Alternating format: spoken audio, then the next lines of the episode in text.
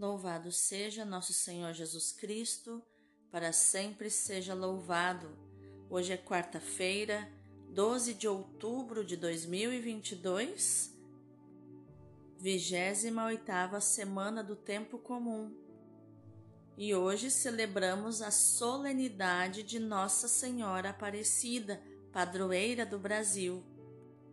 A história de Nossa Senhora da Conceição Aparecida tem o seu início pelos meados de 1717, quando chegou a notícia de que o conde de Assumar, Dom Pedro de Almeida e Portugal, governador da província de São Paulo e Minas Gerais, iria passar pela vila de Guaratinguetá a caminho de Vila Rica, hoje cidade de Ouro Preto, Minas Gerais.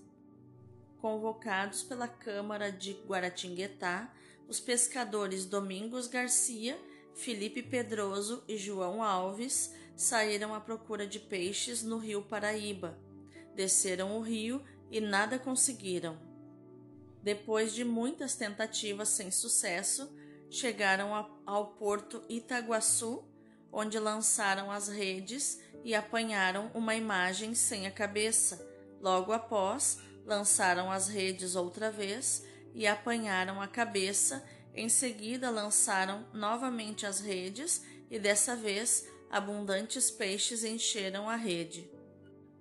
Durante anos, a imagem ficou com Filipe, até que presenteou seu filho, que, usando de amor a Virgem Maria, fez um oratório simples e passou a se reunir com os familiares e vizinhos para receber todos os sábados as graças do Senhor por Maria. A fama dos poderes extraordinários de Nossa Senhora foi se espalhando pelas regiões do Brasil. E com o passar do tempo, o número de devotos só cresceu. O Papa Pio X, em 1904, deu ordem para coroar a imagem de modo solene, e no dia 29 de abril de 1908, a igreja recebeu o título de Basílica Menor. Em 1929, o Papa Pio XI declarou Nossa Senhora Aparecida padroeira do Brasil, com o objetivo do bem espiritual do povo e o aumento cada vez maior de devotos à Imaculada Mãe de Deus. Lembrando que Maria não tem poder em si mesma, mas reflete o poder do seu Filho Jesus, do seu Pai Deus e do seu esposo Espírito Santo. E hoje temos, desde 1984, a Basílica de Nossa Senhora Aparecida, hoje considerada um santuário nacional, sendo o maior santuário mariano do mundo.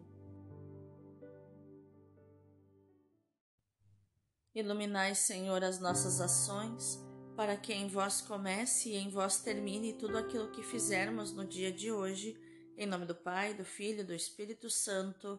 Amém. Rogai por nós, ó Santa Mãe de Deus, para que sejamos dignos das promessas de Cristo. Amém. Ó Maria Santíssima, pelos méritos de nosso Senhor Jesus Cristo, em vossa querida imagem de Aparecida, espalhais inúmeros benefícios sobre todo o Brasil. Eu, embora indigno, de pertencer ao número de vossos filhos e filhas, mas cheio do desejo de participar dos benefícios de vossa misericórdia, prostrado a vossos pés, consagro-vos o meu entendimento, para que sempre pense no amor que mereceis. Consagro-vos a minha língua, para que sempre vos louve e propague a vossa devoção. Consagro-vos o meu coração, para que depois de Deus vos ame sobre todas as coisas. Recebei-me, ó Rainha incomparável, vós que o Cristo crucificado deu-nos por mãe, no ditoso número de vossos filhos e filhas, acolhei-me debaixo de vossa proteção, socorrei-me em todas as minhas necessidades espirituais e temporais, sobretudo na hora de minha morte. Abençoai-me, ó celestial cooperadora, e com vossa poderosa intercessão, fortalecei-me em minha fraqueza, a fim de que, servindo-vos fielmente nesta vida, possa louvar-vos, amar-vos e dar-vos graças no céu por toda a eternidade. Amém. Senhor nosso Deus Todo-Poderoso, eu creio que tu és a própria excelência. Por isso eu creio que és excelente em todas as tuas obras e que tens o melhor para mim.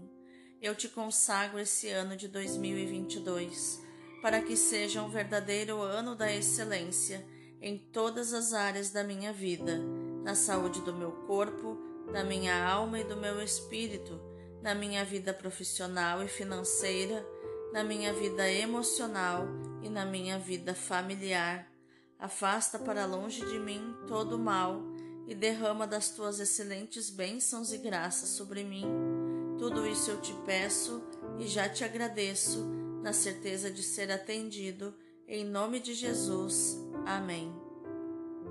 Nós te pedimos, Senhor, pela intercessão de Nossa Senhora Aparecida, a graça de nos apaixonar pela tua palavra. Vem, Espírito Santo, sobre nós, esposo da Virgem Maria. Revela os teus segredos contidos na palavra que vamos meditar hoje. Nós vos consagramos as eleições deste ano, segundo turno.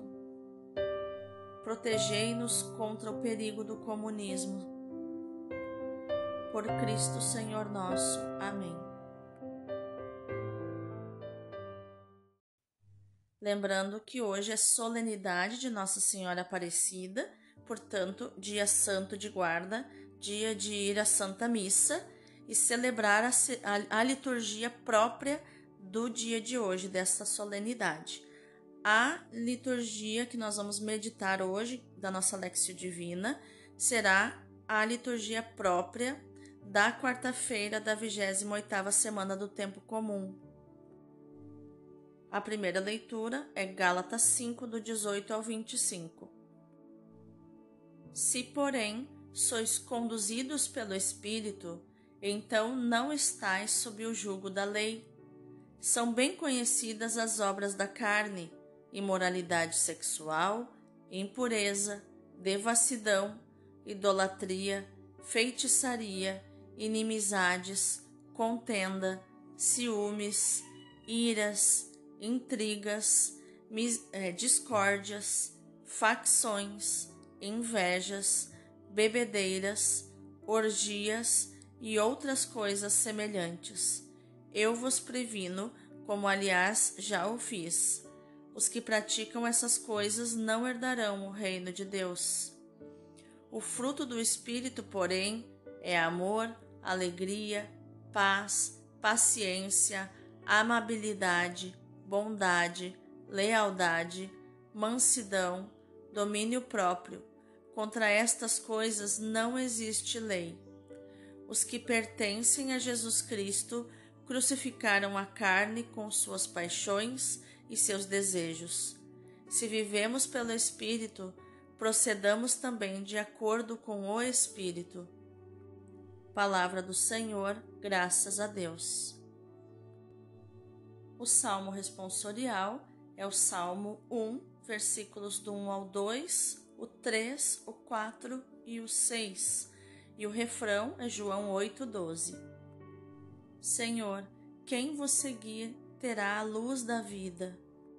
Feliz é todo aquele que não anda conforme os conselhos dos perversos, que não entra no caminho dos malvados, nem junto aos zombadores vai sentar-se mas encontra seu prazer na lei de Deus e a medita dia e noite sem cessar. Eis que ele é semelhante a uma árvore que à beira da torrente está plantada. Ela sempre dá seus frutos a seu tempo e jamais as suas folhas vão murchar. Eis que tudo o que ele faz vai prosperar. Mas bem outra é a sorte dos perversos ao contrário, são iguais à palha seca, espalhada e dispersada pelo vento, pois Deus vigia o caminho dos eleitos, mas a estrada dos malvados leva à morte. Senhor, quem vos seguir terá a luz da vida. O evangelho de hoje é Lucas 11, do 42 ao 46. Naquele tempo disse o Senhor: Ai de vós, fariseus, porque pagais o dízimo da hortelã, da arruda e de todas as outras ervas, mas deixais de lado a justiça e o amor de Deus. Vós deveríeis praticar isso sem deixar de lado aquilo. Ai de vós, fariseus, porque gostais do lugar de honra nas sinagogas e de ser descumprimentados nas praças públicas. Ai de vós, porque sois como túmulos que não se veem, sobre os quais os homens andam sem saber. O mestre da lei, então, tomou a palavra e disse: Mestre, falando assim, insulta-nos, também a nós. Jesus respondeu: Ai de vós também, mestres da lei, porque colocais sobre os homens cargas insuportáveis, e vós mesmos não tocais nessas cargas, nem com um só dedo. Palavra da salvação, glória a vós, Senhor. Vejamos o contexto das leituras de hoje. Na primeira leitura, vemos que Paulo continua insistindo com os Gálatas para que fundamentem a sua existência na liberdade a que foram chamados.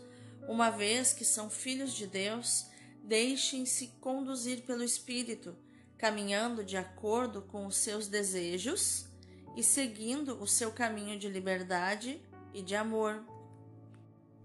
Só o Espírito é guia seguro para se tornarem novas criaturas, homens novos, regenerados por Cristo libertos da lei que não é capaz de impedir as obras da carne.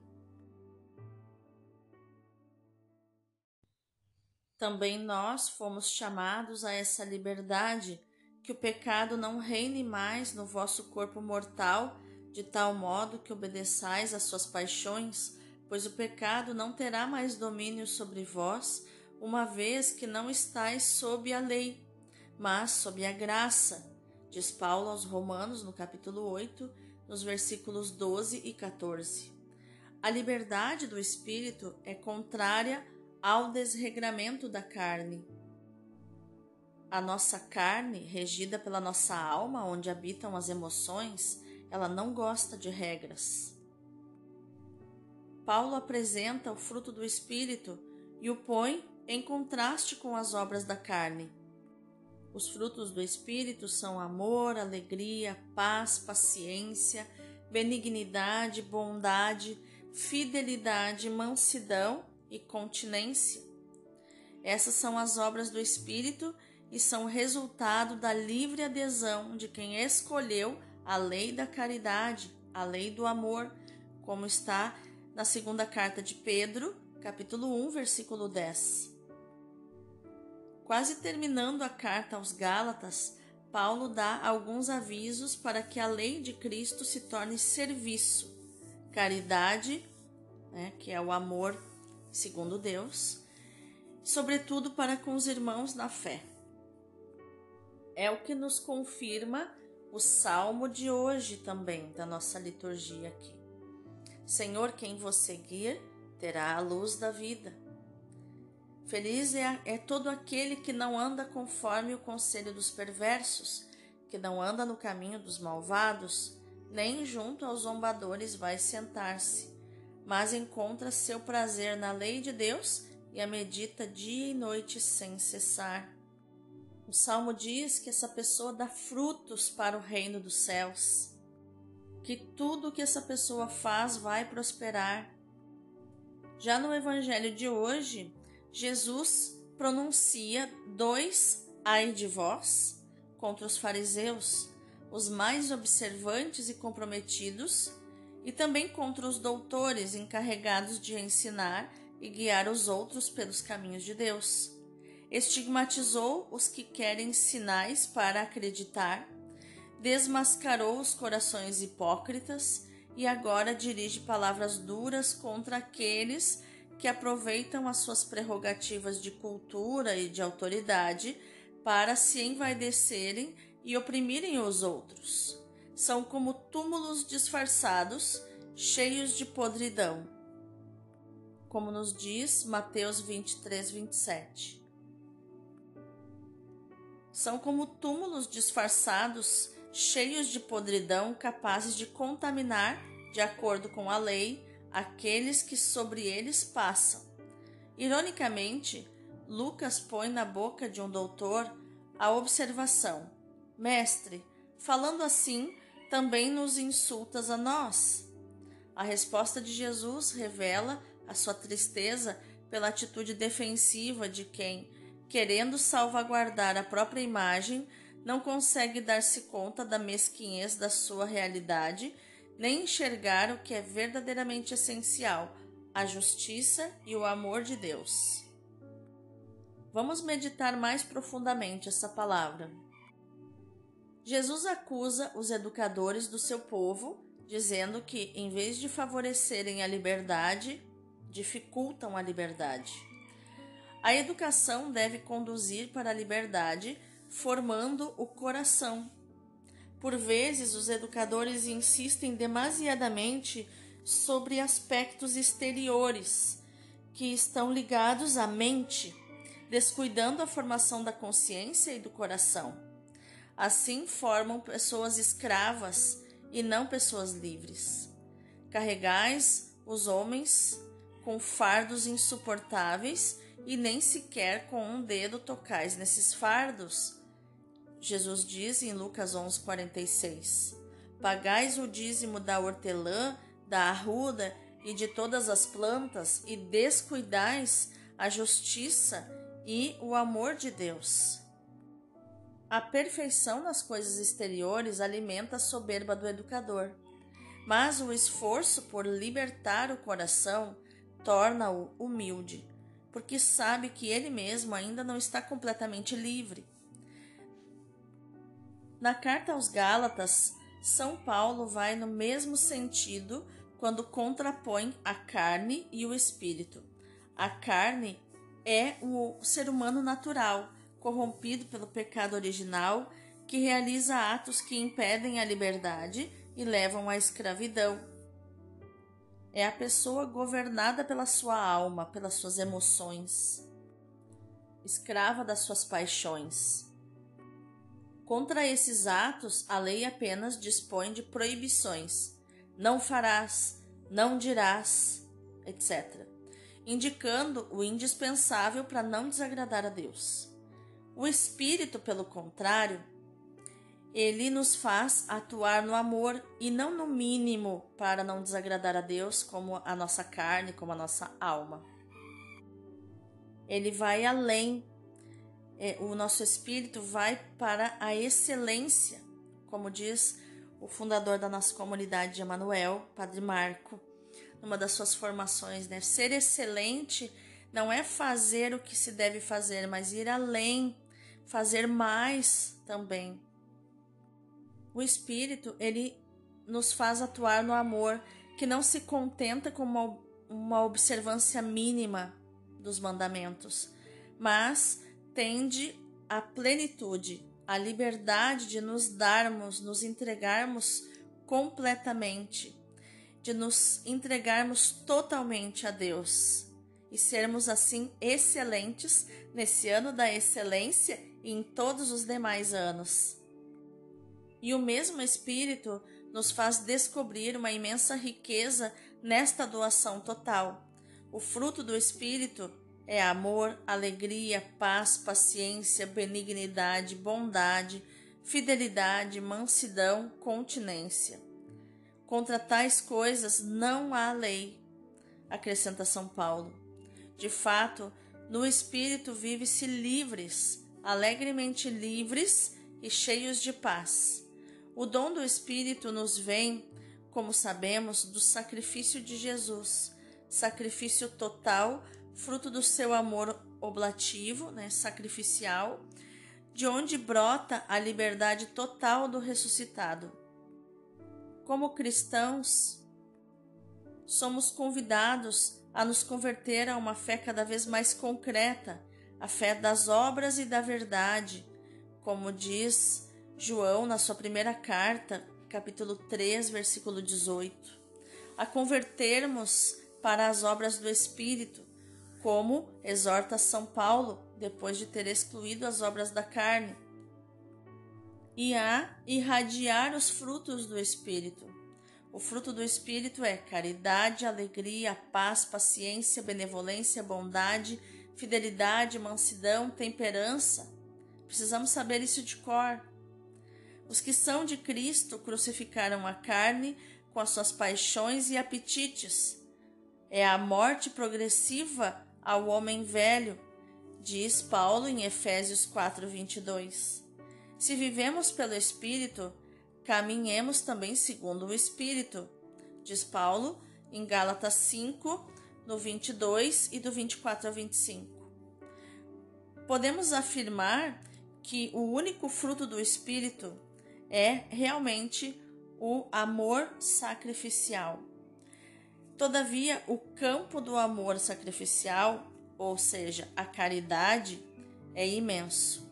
Por isso, o apóstolo define os sinais que o manifestam: a alegria e a paz, ser criaturas de alegria e de paz.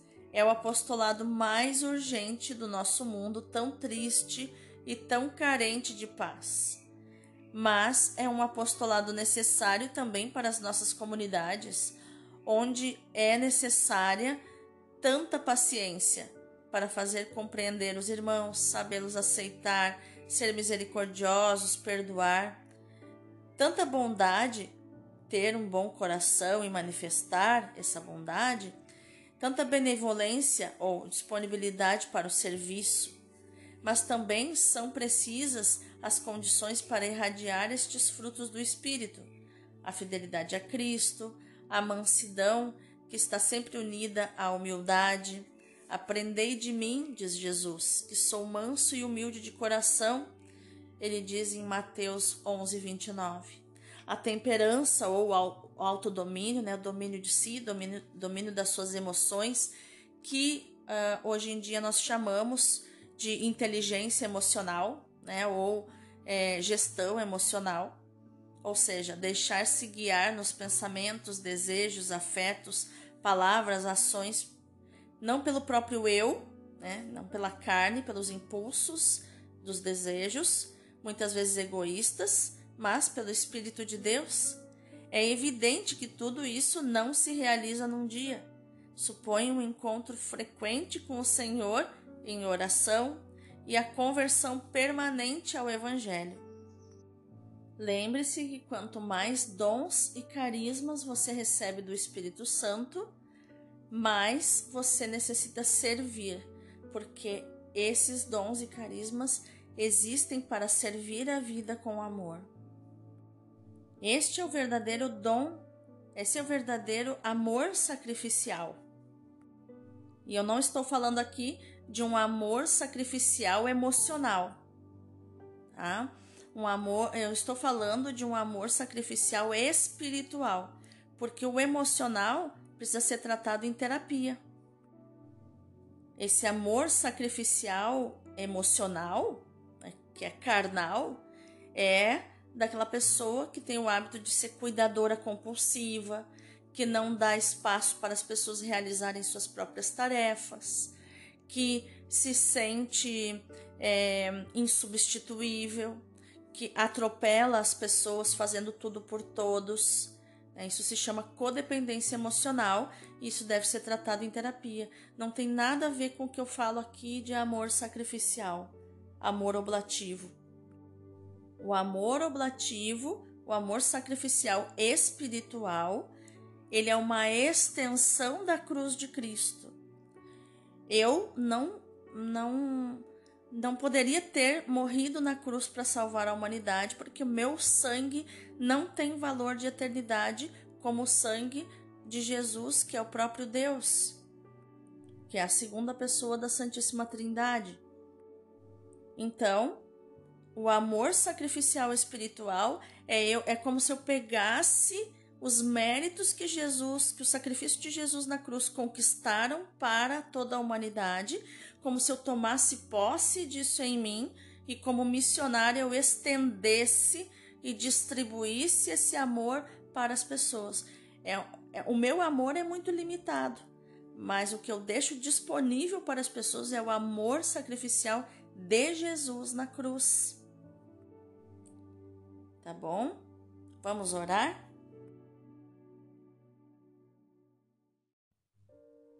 Senhor, ajuda-me a libertar-me da escravidão da carne, da alma, das emoções que tentam levar-me a atitudes exteriores de justiça e de observância legalista, baseado no pode e não pode, do puro e impuro, do certo ou errado, com frutos que não servem à tua glória, nem ao meu bem ou ao dos meus irmãos. Ajuda-me a olhar para o meu interior, Senhor. Faz-me dócil ao teu espírito, para que ele produza em mim o amor oblativo, o amor sacrificial espiritual, para que nada eu ache demasiado custoso ou difícil. O espírito de alegria concede-me, Senhor, para que eu não busque as satisfações no egoísmo ou na soberba, no prazer pelo prazer. Concede-me, Senhor, o espírito de paz, próprio de quem sabe que é amado por ti, amado pelo Pai. Concede-me o espírito de paciência, silenciamento, tolerância para enfrentar as dificuldades. Concede-me o espírito de bondade e de benevolência que desfaz a minha dureza de coração no relacionamento com os outros. Concede-me, Senhor, o espírito de fidelidade para perseverar corajosamente. Concede-me, Senhor, o espírito de mansidão que me conforma a Ti, que me faz parecida contigo. Concede-me, Senhor, o espírito de temperança para crucificar a minha carne junto com as paixões dela e desejos dela, para ficar completamente livre para a justiça e para o amor. Amém.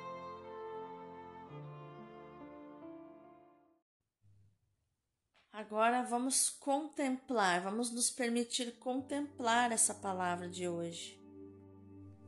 Jesus atrai a si aqueles que o amam e o seu contato os santifica, leva-os à perfeição, porque Ele é a santidade e a perfeição. No entanto, é preciso compreendê-lo bem. Ele deseja que o amemos por Ele mesmo e não por causa de nós. Se testemunhamos a Ele um amor interessado, ditado pelo cálculo, né, calculista, isso toca muito pouco Jesus. Porque é um amor que na, na verdade não é amor, é interesse. É somente exterior, baseado no medo que o ser humano tem de se entregar a Deus e se decepcionar.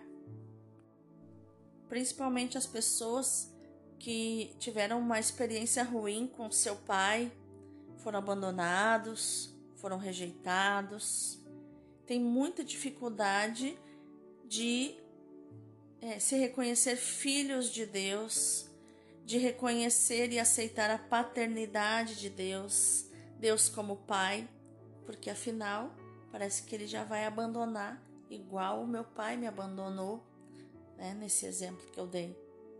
Então, muitos amam nosso Senhor em vista das suas graças, dos benefícios que Deus dá.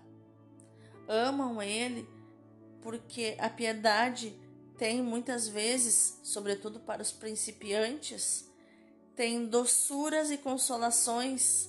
Nós sentimos prazer na oração, principalmente quando estamos começando.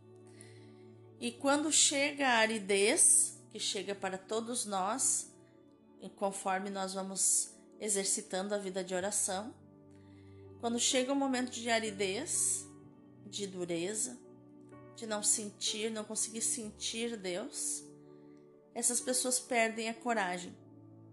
Outros amam nosso Senhor e o servem em vista das bênçãos temporais que daí virão para essa pessoa, que a partir da, de, do coração de Jesus virão para essas pessoas.